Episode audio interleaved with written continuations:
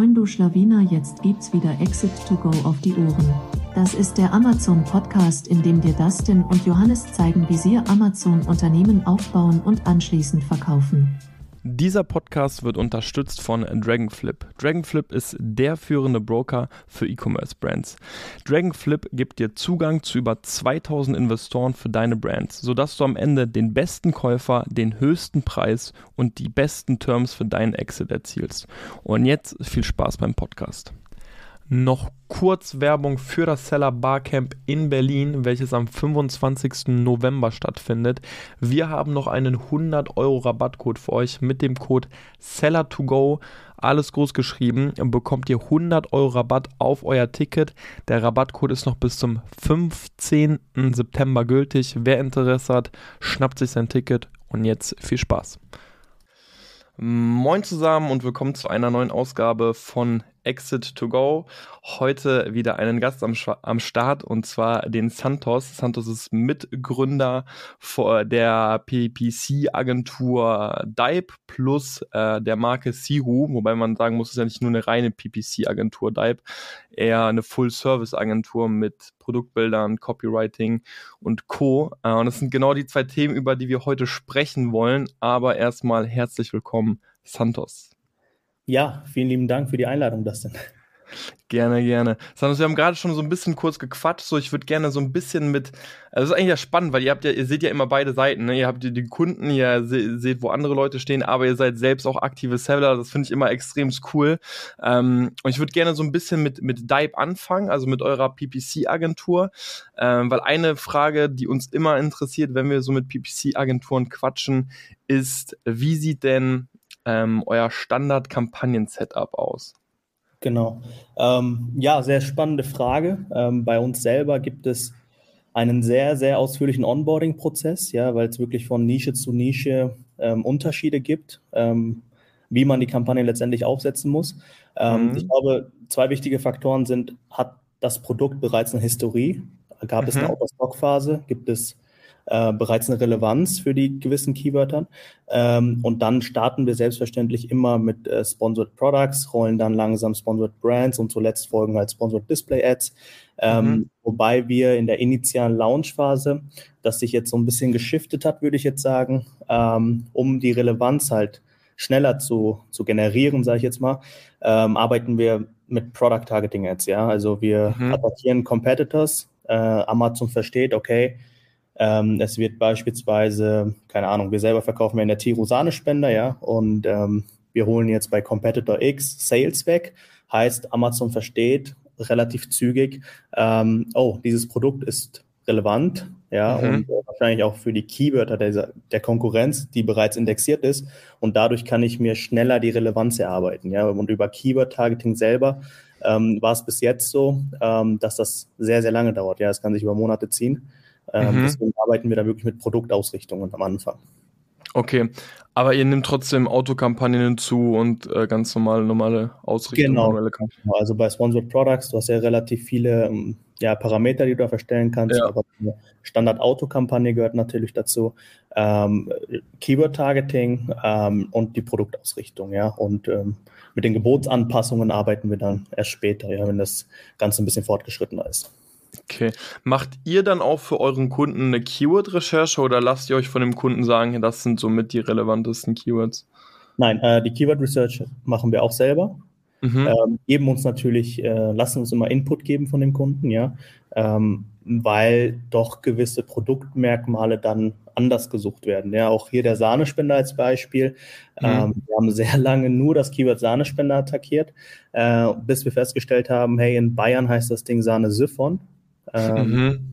äh, oder Sahne Siphon, also einmal mit Y geschrieben, einmal mit I geschrieben. Ja, sowas findest du natürlich in der Keyword Research heraus, aber ähm, das vorher zu wissen und entsprechend das im Listing zu verbauen und so weiter, macht natürlich vieles, vieles einfacher. Ja, get it. Ähm, und wenn jetzt die Sponsored Products aufsetzt, du hast gesagt, okay, ihr habt auf jeden Fall ein Auto, einfach eine Auto, alle Ausrichtungen an, teilt ihr das noch irgendwie auf? Genau, ähm, also wenn du ein Produkt hast, äh, packen wir meistens das eine Produkt in eine Autokampagne, machen mhm. äh, wirklich keinerlei Gebotsoptimierung rein. Was bei uns sehr, sehr gut funktioniert, ist einfach äh, sofern mehrere SKUs vorhanden sind, alle Produkte in eine Autokampagne zu packen, Mhm, äh, okay. auf einem Low-Bid laufen zu lassen und die schnappt sich dann halt die Keywörter vielleicht, wo die Marke gesucht wurde, ja, äh, Mhm, mhm. wo Low-Hanging Fruits sind und äh, man kann da sehr, sehr gute äh, Resultate erzielen. Okay, das ist dann gar nicht so, um krass äh, Keyword zu harvesten, sondern einfach um so ein bisschen die Low-Hanging Fruits. Äh. Genau, genau. Die läuft einfach mit, ja. Ähm, Okay. Funktioniert sehr, sehr gut. Ja. Okay, aber besides that, habt ihr dann trotzdem noch eine Autokampagne pro Produkt? Oder ist, hängt das einfach manchmal davon ab, wenn ihr sagt, keine Ahnung, macht keinen Sinn, äh, da jetzt eine Autokampagne zu machen, weil vielleicht die Keyword-Recherche schon so ausführlich ist? Oder würdet ihr sagen, nee, standardmäßig immer eine Autokampagne schon mal fix dabei? Genau, die würde ich immer aufsetzen, ja, weil Okay. es tatsächlich so ist, dass mit fortlaufender, ja, generierter Relevanz Amazon Keywörter findet, die du vielleicht nicht in der Keyword Research findest und so weiter. Das Suchverhalten kann sich ändern. Es gibt Mhm, true, und dafür lohnt sich die Autokampagne. Also die würde ich mal laufen lassen. Boah, ich habe letztens, ich glaube, es war im OMR-Podcast oder so, da wurde was Interessantes gesagt, dass irgendwie allgemein gesprochen sicherlich von Nische zu Nische das ein bisschen unterschiedlich sein wird, aber dass irgendwie über, ähm, über ein Jahr hinweg quasi ein Produkt über 60 Prozent der Sales über neue Keywords sozusagen macht, die es davor vielleicht gab, aber nicht in diesem Ausmaß gesucht wurden, dass sich sozusagen dieses Suchverhalten wirklich eigentlich auf jährlicher Basis ändert. Das fand ich dann schon sehr, sehr spannend, das zu sehen. Ähm, Ja. Deswegen spricht das auch absolut für die, für die Autokampagne. Gut, cool. Ja, machen wir genauso. Wir machen auch Aut- Autokampagnen. Wir teilen das tatsächlich immer auf. Also wir haben immer vier Autokampagnen, weil wir jede Ausrichtung einfach ein bisschen granular steuern wollen. Ähm, aber cool. Also gut zu wissen, dass ihr Autokampagne macht. Dann wahrscheinlich irgendwie eine Art Research-Kampagne noch, oder? Wo ihr ein paar Keywords reinpackt. Broad Phrase könnte ich mir jetzt vorstellen. Oder was für weitere Kan Kampagnen habt ihr da noch? Genau. Ähm, ja, Broad äh, und den Phrase Match, ähm, den Mhm. wir natürlich auch. Ähm, hier ist wichtig, äh, natürlich die Exact Matches als negativ äh, in den Broad und Phrase Okay. äh, reinzupacken, weil die sonst gegeneinander bieten. Ja, da haben wir eigentlich immer nur schlechte Resultate erzielen können, wenn Mhm. das der Fall war. Und die Bits selber nie höher setzen wie den äh, Exact Match. Ja, ähm, das, das funktioniert bei uns halt relativ gut. Aber auch diese Broad- und Phrase-Matches setzen wir erst auf, wenn wir die Basics gemeistert haben. Ja, also wenn der Exact-Match gut funktioniert, fangen wir mit Broad und Phrase an. Ah, okay. Genau, weil du ganz am Also- Anfang äh, einfach nicht die Relevanz hast. Also Amazon weiß gar nicht, wer du bist, was du, was du verkaufst. Heißt ein Broad und Phrase, da wird Amazon höchstwahrscheinlich nicht die passenden Keywörter finden. Verstehe. Okay, das ist spannend. Das heißt, ihr setzt Auto und ihr macht eure Keyword-Recherche, nimmt diese Keywords und setzt daraus eine Exakt-Kampagne auf. Korrekt. Und dann lassen wir das Ganze laufen, generieren Sales-Volumen und dann kannst du halt Broad, Phrase-Matches etc. aufsetzen. Ähm, Mm, wird dann viel besser, also unserer Erfahrung nach. Ah, okay, krass, spannend, spannend, weil wir machen es fa fast genau andersrum. Wir, äh, Okay. also Autokampagnen und setzen dann äh, gerade Broad und Phrase zu Beginn auf. Ähm, schon mit die relevantesten Keywords, die wir einfach herausgefunden haben, weil wir so ein bisschen okay, wir wollen jetzt so ein bisschen Keyword halt harvesten und dann, wenn wir sehen, etwas performt extrem gut, also jetzt sage ich mal drei plus drei Sales zu, zu einem bestimmten Arkos, dann extrahieren wir sozusagen diese Keywords und packen die in einzelne Kampagnen sozusagen, um diese ein bisschen steuern zu können. Aber interessanter Ansatz, ich bin sogar bei dir, wenn man halt sagen will, mit dieser Argumentation, hey, man will Amazon erstmal so genau wie möglich erklären, was das Produkt ist. Ähm, mit Exact-Kampagnen wirst du genau dort ausgespielt, du hast die größte Steuerung. Gerade wenn man eine gute Keyword-Recherche macht, würde, wird das sicherlich auch funktionieren und man kann es halt auf jeden Fall zu Beginn deutlich, deutlich besser steuern. Genau, weil, weil unser Ziel ist halt mit den Kunden je nach natürlich ähm, Markenpositionierung etc., Pricing, da fließen wirklich viele Faktoren mit rein. Mhm. Ähm, allerdings ist für uns natürlich das Ziel, hey, funktionieren denn die Short-Tail-Keywörter, ja, weil die haben das meiste Suchvolumina. Ähm, Mhm. Wenn diese nicht funktionieren, dann gehen meistens bei uns viele Alarmglocken an, weil ich dann mich wahrscheinlich in einer Nische von der Nische positionieren muss. Ja, Mhm. also beispielsweise, keine Ahnung, ich habe einen Espresso-Kocher, ähm, kann unter diesem Keyword nicht die Sales generieren, dann muss ich halt in die Nischen rein, ja, in die Varianten, keine Ahnung, 4.000, 6.000, 12.000, ähm, kann das große Suchvolumina nicht abgreifen, ja. Ähm, Ja. Heißt, der Umsatz kann nicht angekurbelt werden. Okay, get it. Gut. Ähm, dann fangt ihr auch direkt mit Sponsored Brands an oder versucht ihr auch da erstmal Daten irgendwie zu sammeln oder wie macht ihr es? Genau, ähm, erst, erst in den Sponsored Product Kampagnen die Daten sammeln. Ähm, vorausgesetzt wirklich bei einem Neulaunch. Ja? Wenn es ein existierendes mhm. Produkt ist mit einer Historie, dann kann man auch gleich alle Kampagnenarten aufsetzen, ja, Brands äh, und Displays. Ähm, genau.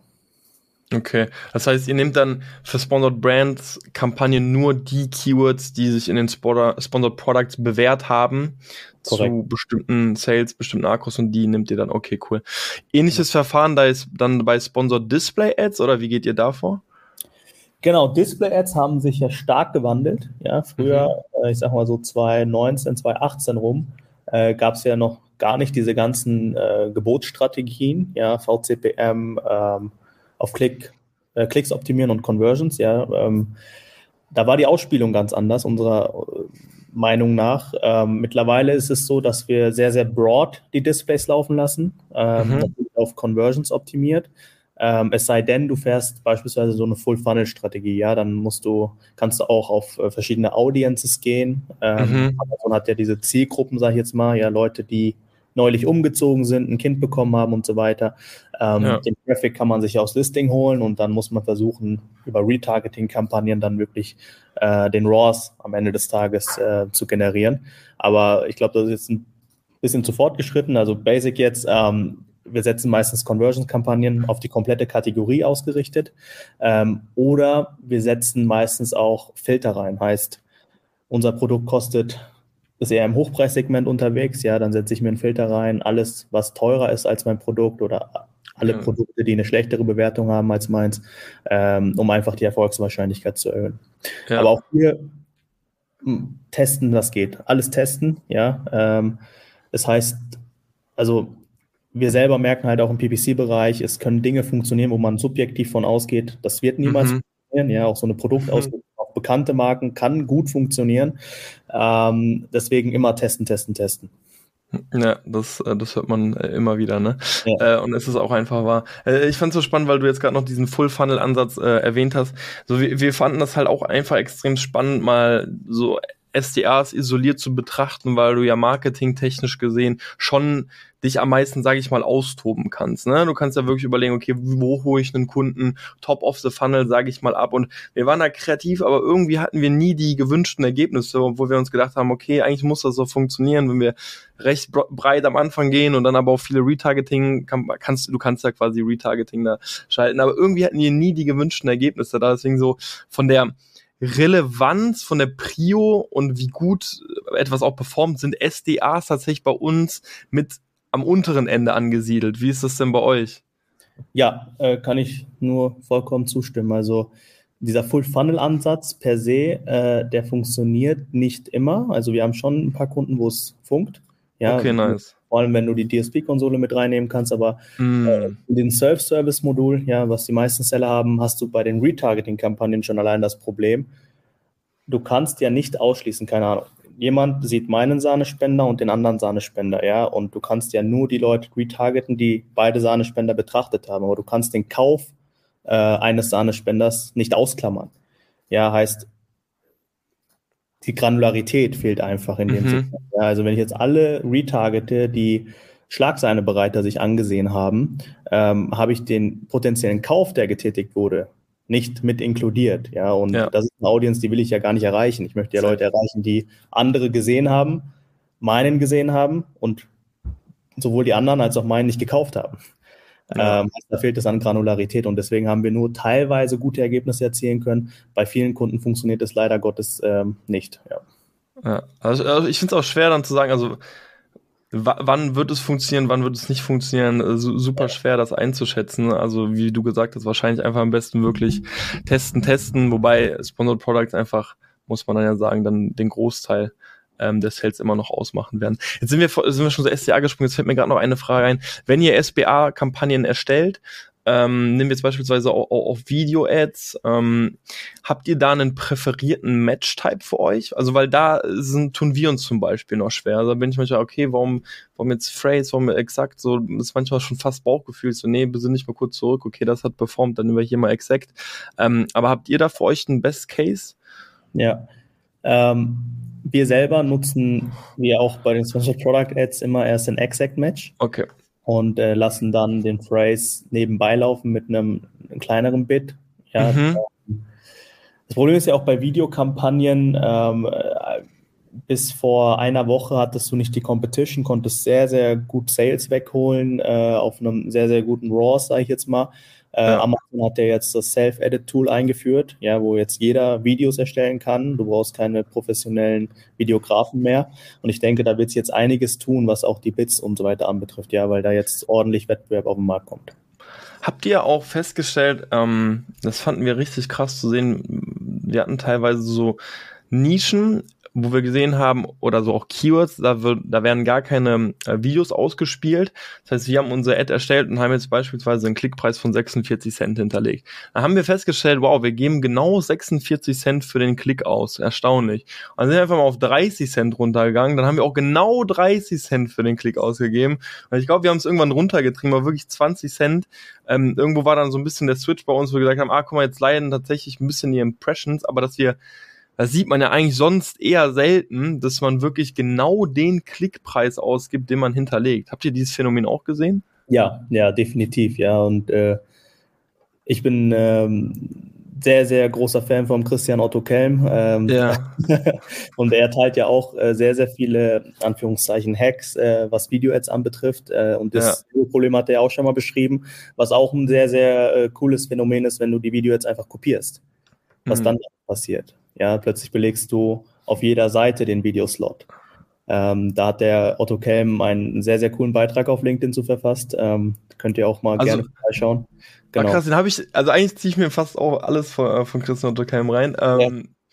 Aber wie, wie meinst du das? Also die, die Kampagne per se einfach duplizieren und dann einfach eins zu eins weiterlaufen lassen? Oder wie genau meinst du das? Genau, er hat da verschiedene äh, Details auch genannt, ja, äh, was auch die Beat-Korridore und so weiter anbetrifft. Mhm. Ähm, multiple Videos dazu gemacht. Das ändert sich natürlich auch fortlaufend. Ähm, ich habe es nicht mehr hundertprozentig im Kopf. Was ich im Kopf habe, ist, du kannst diese Kampagnen duplizieren äh, und wirst dann plötzlich auf der zweiten, dritten, vierten Seite, wo auch ein ah, Video ist, äh, ausgestrahlt. Okay. Get it, get it.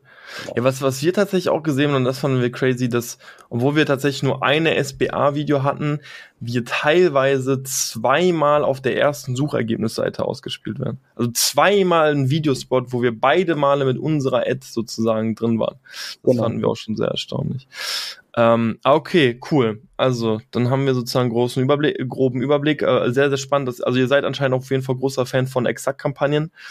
Ähm, gibt sicherlich mit die, die beste Möglichkeit, auch etwas zu steuern, wenn, wenn es jetzt darum geht, zu steuern, ähm, also Bits optimieren, macht ihr das per Hand, also wahrscheinlich wenn dann Excel Bulk Upload oder nutzt ihr da irgendwelche Tools? Ähm, aktuell äh, machen wir das alles per Hand oder über Bulk-Files. Ähm, von Automatisierungen gar keine Fans, ähm, mhm. weil wir primär ähm, Kunden betreuen, die weniger wie 50 SKUs haben. Mhm. Ähm, und, und, da kannst du es manuell noch dich reindenken und wirklich die Bits optimieren. Ähm, ich verstehe aber auch jeden Mittelständler oder größere Brands, die mehr als 50 SKUs haben und dann eine Automatisierung ja. dahinter packen. Ne? Ähm, okay. Weil dann fährst du meistens nach dem 80-20-Prinzip. Ähm, ein Teil der Produkte läuft halt immer, der andere Teil halt nicht. Ähm, und bei vielen Brands bei uns können wir das halt uns einfach nicht leisten. Also es muss alles laufen ähm, mhm. das gesamte Produktportfolio und das, äh, die besten Resultate konnten wir bis jetzt immer erzielen, äh, wenn wir ja das Ganze per Hand machen. Ja. Okay, ja, cool. Nee, wir sind tatsächlich auch noch dran, alles per, per Bulk selbst zu optimieren, aber wir, wir liebäugeln schon hier und da zumindest mal nur die, die Bits optimieren zu lassen. Also Search Terms und so verschieben. Ich glaube, da werden wir ganz, ganz lange einfach immer manuell dranbleiben.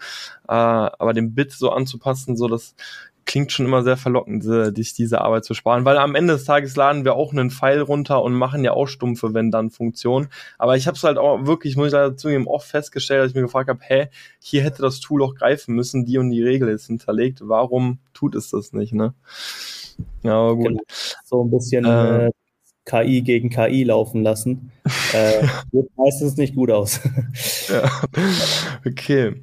Cool, gut, dann haben wir das ähm, zu PPC jetzt, wie gesagt, am Anfang kurz erwähnt, ihr seid das Full Service, das heißt, ihr, ihr macht ja auch äh, Bilder, Copywriting. Hast du denn da noch so ein paar Tipps, wo, wo du sagst, hey, wenn wir das und das bei einem Kunden etablieren, einführen, dann können wir meistens die Conversion pushen? Also hast du hier noch so ein paar Tipps, gerade wenn es um die Conversion-Steigerung geht? Ja, ähm, definitiv. Also was wir eh innerhalb der Agentur immer machen, ist äh, übers Listing zu gehen, bevor wir überhaupt Traffic auf, äh, auf die Produkte leiten. Ja, ähm, ich habe auch ehrlich gesagt kein Verständnis für, für Agenturen, die diese Beratungsleistung nicht bieten. Ja, weil mhm. du kannst die Kampagne nicht profitabel steuern, wenn der Content nicht passt. Mhm. Ähm, was bei uns in der Conversion Rate Optimierung sehr, sehr gut funktioniert, ist Social Proofs.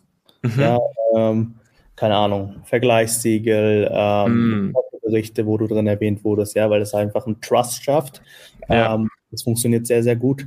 Ähm, weil das Problem ist einfach, ähm, du hast ja auf Amazon sehr, sehr, sehr, sehr viele Private Label Seller ähm, und der Kunde wird erschlagen. Ja, also sofern dein Produkt sich nicht differenziert, hast du halt zehnmal dasselbe Produkt. In unserer Kategorie ist das sehr, sehr krass. Jedes zweite Produkt sieht dann unter einem gewissen Keyword gleich aus und dann ist halt die mhm. Frage, mhm. wie differenziere ich mich denn jetzt? Ja, das, ähm, das ist halt ein riesen äh, Issue. Und wenn ich da als Erster den äh, Social Trust ähm, erzielen kann, dann, dann habe ich meistens gewonnen. Also Social Proof funktioniert sehr, sehr gut. Ähm, was auch gut funktioniert, sind so Geschichten wie, also das ist auch nicht ganz sauber mit den Amazon-Richtlinien, aber dass man es beispielsweise 30 Tage testen kann. Geld mhm. zurück, Garantie, ja, ist ein verbotener Begriff, aber es nutzen ja. einige Kunden von uns, wenn sie drauf bestehen. Ähm, funktioniert auch sehr gut. Okay. Äh, ja, sehr spannend, dass du es mit diesen Vergleichssiegeln erwähnst, weil es war tatsächlich auch eine unserer letzten äh, Podcast-Folgen, wo wir, ob du sie kennst, von Testsieger Online, ähm, uns hier reingeholt haben. Und wir testen das jetzt gerade tatsächlich auch. Also nächste Woche startet auch ein Split-Test ähm, bei uns. Wir wollen jetzt so gerade einfach mal schauen, hey, was, was, wie ändert sich wirklich auch die Klickrate, wenn letztendlich der ähm, der Suchbegriff, nicht Suchbegriff, wenn das Testsiegel im ähm, im Hauptbild ist oder eben nicht. Also da, da sind wir sehr gespannt, was das für Ergebnisse bringt. Ich habe das gesehen bei euch bei Tiru, ihr packt das teilweise auch wirklich ins Hauptbild mit rein, richtig? Genau, solange Amazon es duldet und nicht rauskommt und weiter, ja. Genau. Habt ihr da selbst auch Tests gefahren? Also seht ihr eine ganz klare Veränderung der Klickrate, der Conversion-Rate durch eben das Einbauen des Siegels? Ähm, boah, da kann ich mich nicht mehr ganz genau dran erinnern, an die Werte, aber es hat mhm. auf jeden Fall damals einen Uplift gegeben. Okay. Ähm, wie hoch er genau war, muss ich jetzt nachgucken. Also das, das weiß ich nicht. Aber wir haben auch ein A-B-Testing gefahren und sind dann Okay, also das lohnt sich, ja. Okay, cool. Also ihr habt es auch schwarz auf weiß, dass diese Testsiegel ja, ja. im Hauptbild. Okay, cool, das ist gut zu wissen. Also das würdest du sozusagen auf jeden Fall empfehlen. Ähm, ich weiß nicht, ist das, hängt das ist es individuell von der Kategorie, wie viel man für ein Siegel bezahlt? Weil ich meine, ich hätte, wir hätten auch damals mit Vergleich.org gesprochen und ich meine, die wären nicht so ganz günstig gewesen. Da haben wir gesagt, das rentiert sich in der ein oder anderen Nische vielleicht, in einem hochpreisigen Segment oder wo der Absatz eben hoch ist. Ähm, aber wir haben uns jetzt erstmal tatsächlich gegen Vergleich.org entschieden. Ich, ich meine, die haben einen guten Preis, oder muss man zugeben? Ja, genau. Also man muss es halt auf sein Produkt runterrechnen, ja, ob ja. sich das dann auf Jahresbasis im Endeffekt lohnt. Ähm, man kriegt ja auch sehr, sehr viele Anschreiben von verschiedenen Testportalen. Da ist halt die Frage, wer liefert denn die nötige Kredibilität? Wem kannst du da wirklich trusten? Mhm. Kennt der Kunde diese Portale? Äh, weil wenn der Kunde diese nicht kennt, bringt es dir auch nichts. Mhm. Genau. Ja, da, da bin ich mal tatsächlich deswegen auch gespannt, weil ich sage mal, Testsieger online, das, was wir jetzt eben auch ausprobieren, muss man da ganz fairerweise sagen, ist ja eine, ein recht neues, frisches Unternehmen. Mhm. Ähm, das Siegel an sich sieht vertrauenswürdig aus, also auch alles schön in Deutschland und so. Ja. Ähm, aber ich meine, der, der Split-Test wird es eben zeigen und wir werden tatsächlich auch im äh, Podcast hier noch davon äh, berichten, wie das Ganze anläuft. Aber gut, ähm, Vergleichssiegel auf jeden Fall ein guter Punkt und ähm, Zufriedenheitsgarantien, Versprechen einzubauen. Das ist anscheinend auch ein Uplift bei euch. Versuchen wir auch tatsächlich. Wir versuchen auch immer das Wort Garantie zu vermeiden, weil, wie du ja selbst gesagt hast, äh, nicht ganz konform. Wir machen dann irgendwie irgendwas mit Versprechen oder so und fühlen uns damit zumindest auf der sichereren Seite, sage ich mal. Ja, ja, safe. Sweet. Cool, dann würde ich jetzt super gerne zu eurer Marke springen. Tihu. Ähm, da sage ich auf jeden Fall, äh, also Respekt, in welchen Nischen ihr da unterwegs seid, weil ich will jetzt nicht sagen, das sind die Knoblauchpressen, aber es sind ja schon sehr kompetitiven und äh, umkämpfte Märkte, in denen ihr euch da bewegt. Was war damals der ausschlaggebende Grund, warum ihr überhaupt in diese Nischen rein seid? Also weil für den Zuhörer ganz kurz, ähm, Tiro ist so ein, man kann schon sagen, Küchenhelfermarke von einer Salatschleuder bis einer Teekanne, Sahnespender, ist alles dabei und ich meine, der Zuhörer kann es sich ja auch anschauen. Ähm, rankt alles sehr gut, muss man sagen, und die Absätze sind auch wirklich hoch. Also wie kam es, dass ihr euch wirklich für diese Märkte entschieden habt? Ja, ja. Ähm, ja, das äh, kam eher von meinem äh, Bruder. Also ich habe äh, mhm. mit meinem Bruder gemeinsam gegründet und er sagte, hey, es gibt dieses äh, FBA-Business, bla bla blub. Was mich damals halt fasziniert hat, ähm, ist einfach das ganze Datenthema. Ja, du kannst jegliche Daten von Amazon abgreifen, siehst, was die Competition an Umsätzen schiebt und so weiter. Und als Data Scientist, also unser fachlicher Background ist aus dem Data Science, ähm, das haben wir studiert ähm, ist das dann natürlich ähm, sehr, sehr ja, attraktiv, sage ich jetzt mal. Heißt, wir haben uns sehr, sehr früh als äh, für das erste Produkt entschieden, das war der Sahnespender. Mhm. Äh, Standard Private Label mit gestartet, ähm, haben aber auch relativ früh gemerkt, hey, das ist absoluter Bullshit, unserer Meinung nach, ähm, in unserer Kategorie zumindest, ähm, weil jeder dieses Produkt im Endeffekt, äh, also den Sahnespender jetzt mittlerweile nicht mehr, aber zum damaligen Zeitpunkt sourcen könnte mhm. äh, und ähnlich einfach verkaufen kann und du einfach überhaupt keine Differenzierung da drin hast. Äh, das heißt, es kann ja äh, kein langfristiges Business aufgebaut werden, nur weil du besser PPC kannst oder so. Ja, also ja. Produktdifferenzierung war bei uns auf jeden Fall ein sehr, sehr großer Punkt. Heißt, wir haben dann angefangen, eine eigene Produktentwicklung aufzubauen, Designpatente anzumelden mhm. und so weiter und so fort. Ah, okay sind dann jetzt sogar noch einen Step weiter gegangen, ja, wenn unsere Messerleiste zum Beispiel, die ist 100% made in Germany, ja, also wir machen mhm. auch den Switch äh, von China zu made in Germany Produkten, zumindest da, wo es geht, äh, mhm. und versuchen produktseitig auf jeden Fall uns zu differenzieren, ähm, genau, und unser Slogan ist immer, äh, das Ganze auch so, ja, Preisen zu machen, die, die sich jeder leisten kann, ja, also so eine Messerleiste keine Ahnung, die aus China kostet halt 19,99, unsere kostet halt 29,99, sieht dafür halt besser aus und ist qualitativ was ganz anderes. Ähm, genau, also das ist so die Strategie, die wir da gefahren sind oder gefahren haben. Invest investitionstechnisch ist das natürlich eine ganz andere Herausforderung. Mhm. Ja, weil du dann plötzlich ähm, Entwickler bezahlen musst, du musst die Produkte, also die komplette Entwicklungsarbeit holst du dir in-house rein. Ja, nicht der mhm. Chinese macht das für dich, sondern du musst es machen. Ähm, das ist natürlich dann ähm, von der Investition, ja, da sprechen wir dann schon sehr, sehr zügig von fünf- bis sechsstelligen Summen dann pro Produkt. Ne? Was, was waren das dann für Anlaufstellen? Also, wenn ich jetzt richtig rausgehört habe, äh, äh, speziell bei der Produktentwicklung, habt ihr euch extern mhm. was geholt? Also, wo seid ihr da hingegangen? Ähm, also wir haben Freunde, Kollegen, ja, die in Mittelstandsbetrieben beispielsweise in den äh, Segmenten arbeiten, äh, ah, da okay. am Anfang erst dran gewandt, ja, weil du es teils, also externe Agenturen kann man in so einem frühen Stadion, Stadium nicht bezahlen, also das ist viel zu teuer. Ja. Genau. Und jetzt hast du auch Patente vorhin kurz erwähnt. Ähm, sind das dann Designpatente, die ihr habt, oder was, was sind das für Patente, für die ihr euch angemeldet habt? Sowohl als auch, also auch funktionale. Ähm, mehrheitlich aber eher Designpatente. Ja, mhm. unsere, ähm, unser Espresso-Kocher jetzt beispielsweise. Ähm, mhm. Wir hatten äh, Designpatent auf die Zweitassenvariante, weil die eigenentwickelt ist. Ähm, die, die findet man so nicht, weil die hat einfach den Clou, ähm, dass die kleinste Variante auch induktionsgeeignet ist. Heißt, wir haben einen mhm, extra okay. breiten Boden entwickeln lassen und so weiter. Das, das hat, gibt es so nicht auf dem Markt, außer von der führenden Marke in der Nische. Ähm, genau solche Geschichten. Okay, nice, nice, spannend auf jeden Fall.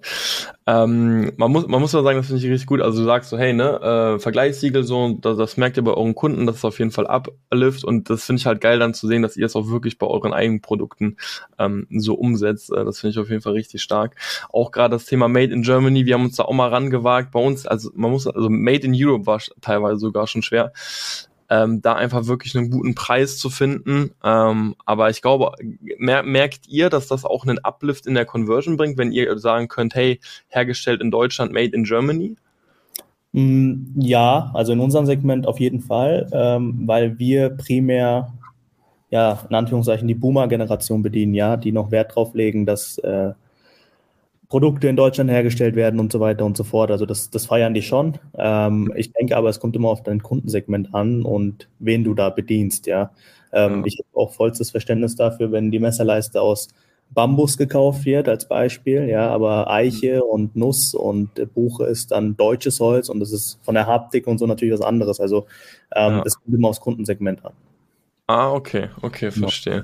Ich glaube, eine Sache, die die Marke einfach auch wirklich krass macht, ist das ganze Game off Amazon. Ähm, ich meine, du hast mir auch von deiner App erzählt, beziehungsweise mir auch da einen, einen LinkedIn-Beitrag ja schon geschickt, dass ihr wirklich mit Diru ja auch eine, eine App habt, wo ihr Rezepte veröffentlicht, richtig? Genau, genau. Also ja, mit, mit Rezepten haben wir natürlich ein paar andere USBs noch in der App, aber die ist jetzt am 1. Juli live gegangen. Mhm. Ähm, genau, aber wie ist gern los?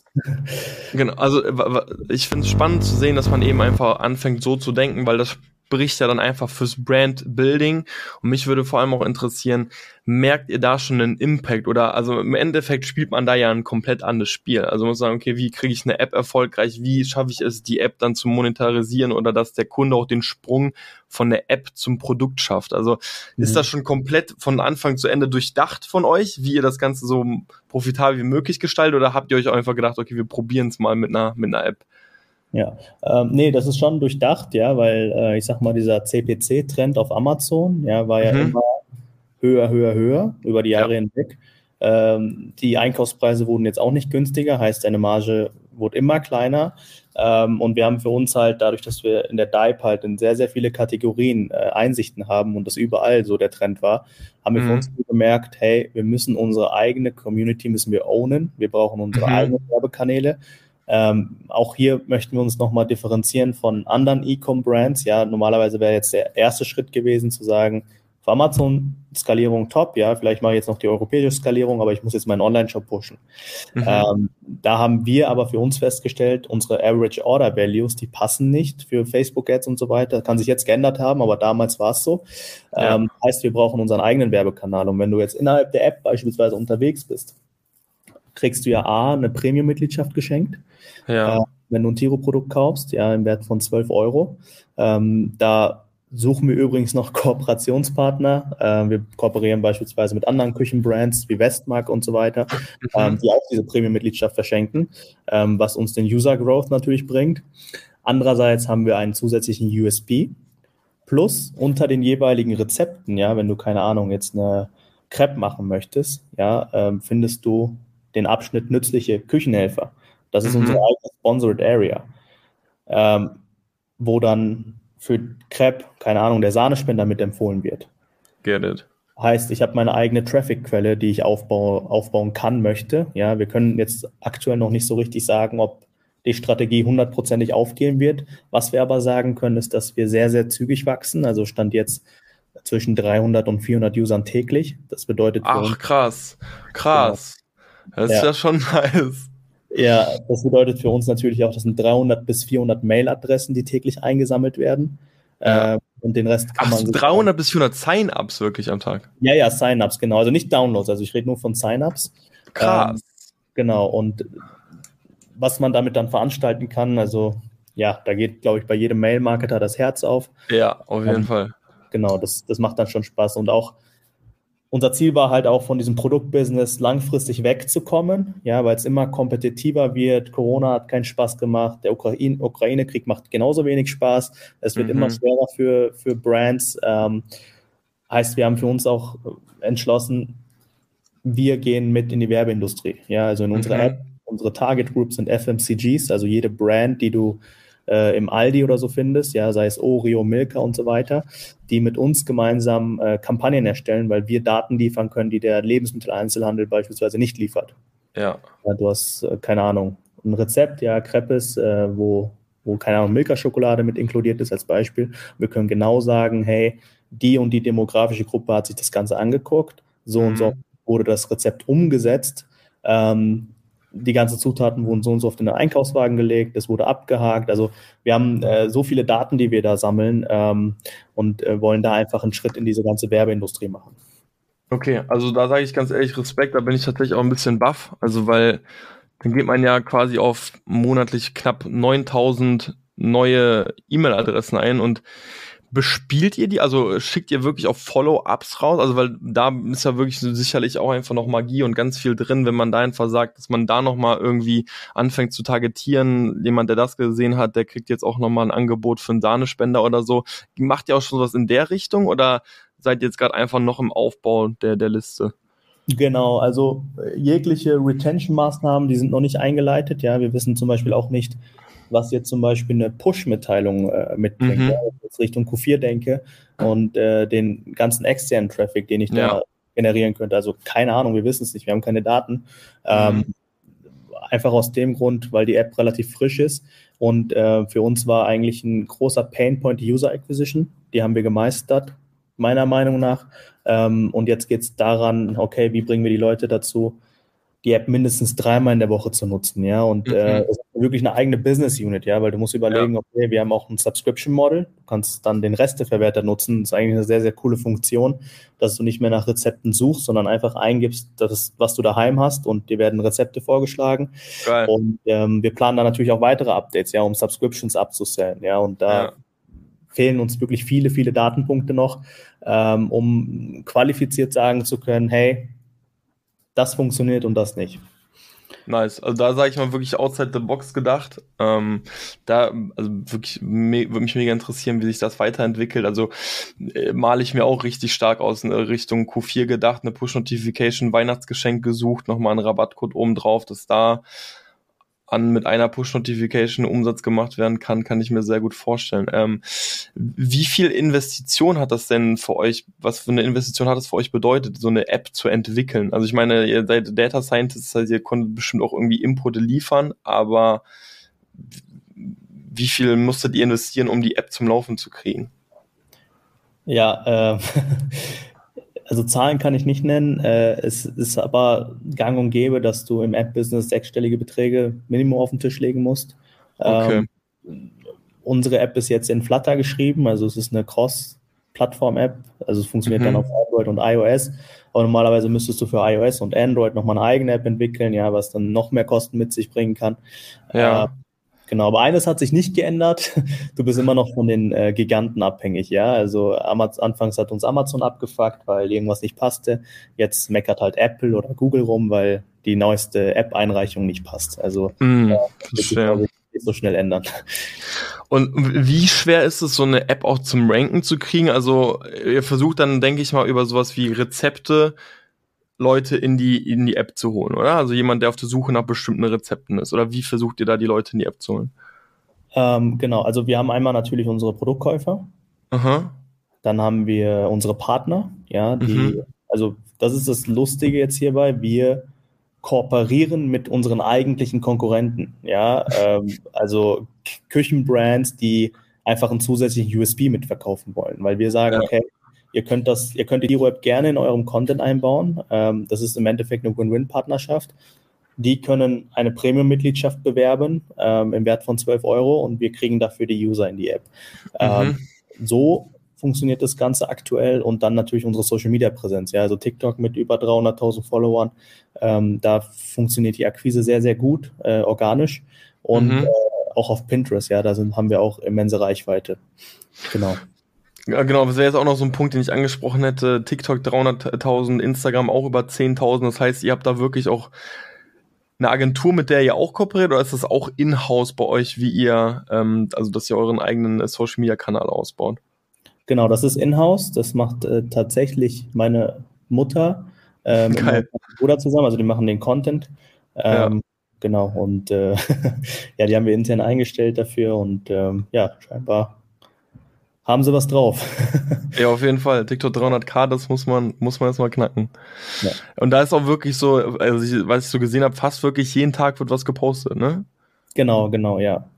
Ja, Also für jeden, der gerade zuhört, einfach gerne mal anschauen, auch einfach mal ein Follow hinterlassen, weil es sicherlich eine schöne Inspiration ist, wie man eben abseits von Amazon äh, einen weiteren Kanal aufbaut, weil ich immer das Gefühl habe, also viele sprechen davon, viele haben das auch vor, also wie, ich sehe mich da selber, wir, wir sprechen seit Monaten davon, dass wir extern irgendwas aufbauen, aber irgendwie macht man es dann trotzdem nicht.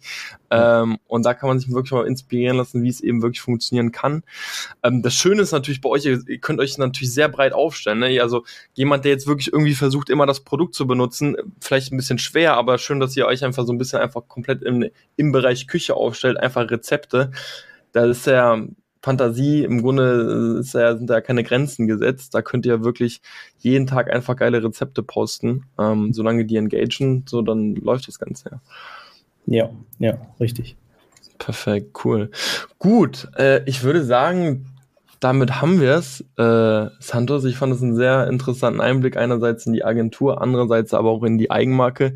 Wirklich spannend zu sehen, weil ich finde, ihr macht wirklich viele verschiedene Sachen, aber die tatsächlich auch immer noch gut. Ich bin zum Beispiel ein unglaublicher Typ von, äh, unglaublicher Fan von Fokus, aber man sieht auch, also Agentur, es läuft, Eigenmarke, es läuft, externe Kanäle aufbauen, es läuft. Ähm, also auf jeden Fall Respekt dafür. Wenn jetzt irgendwie jemand Interesse hat, gerade ähm, im Blick Richtung Agentur mit euch zusammenzuarbeiten, mhm. wie kann man euch denn am besten erreichen? Ja, ähm, entweder über unsere Homepage, also dype.me, me, mhm. ähm, alternativ gerne auch über LinkedIn äh, einen Outreach starten. Ähm, aktuell sind wir aber sehr, sehr voll. Ja, also mhm. wir verfolgen den Ansatz, dass wir mit wenigen Brands zusammenarbeiten, die dann aber hochskalieren, also stark hochskalieren. Dann hast du eine Win-Win geschaffen, weil du kommst halt immer an ein Problem am Ende des Tages. Das sind halt deine internen Ressourcen und äh, offen und ehrlich gesprochen, wir sind kein Fan davon, irgendwelche Werkstudenten einzustellen, die dann die PPC-Kampagnen von Brands managen. Ähm, mhm. Deswegen haben wir da wirklich nur limitierte Spots und wir fahren wirklich nur diesen Full-Service-Ansatz. Aber auch bei allgemeinen Fragen oder so gerne eine DM da lassen. Ähm, ich beantworte die gerne. Sweet, sweet, sweet. Werden wir natürlich noch verlinken. Also sowohl Dive als auch dein LinkedIn-Profil findet ihr in der Beschreibung. Wenn ihr also Fragen habt, einfach melden. Und ansonsten würde ich sagen, danke fürs Zuhören. Sehr spannende Folge. Santos, ich hoffe, wir hören weiterhin voneinander und ich wünsche dir viel Erfolg und sage mal danke fürs Zuhören. Ciao, ciao. Danke, ciao.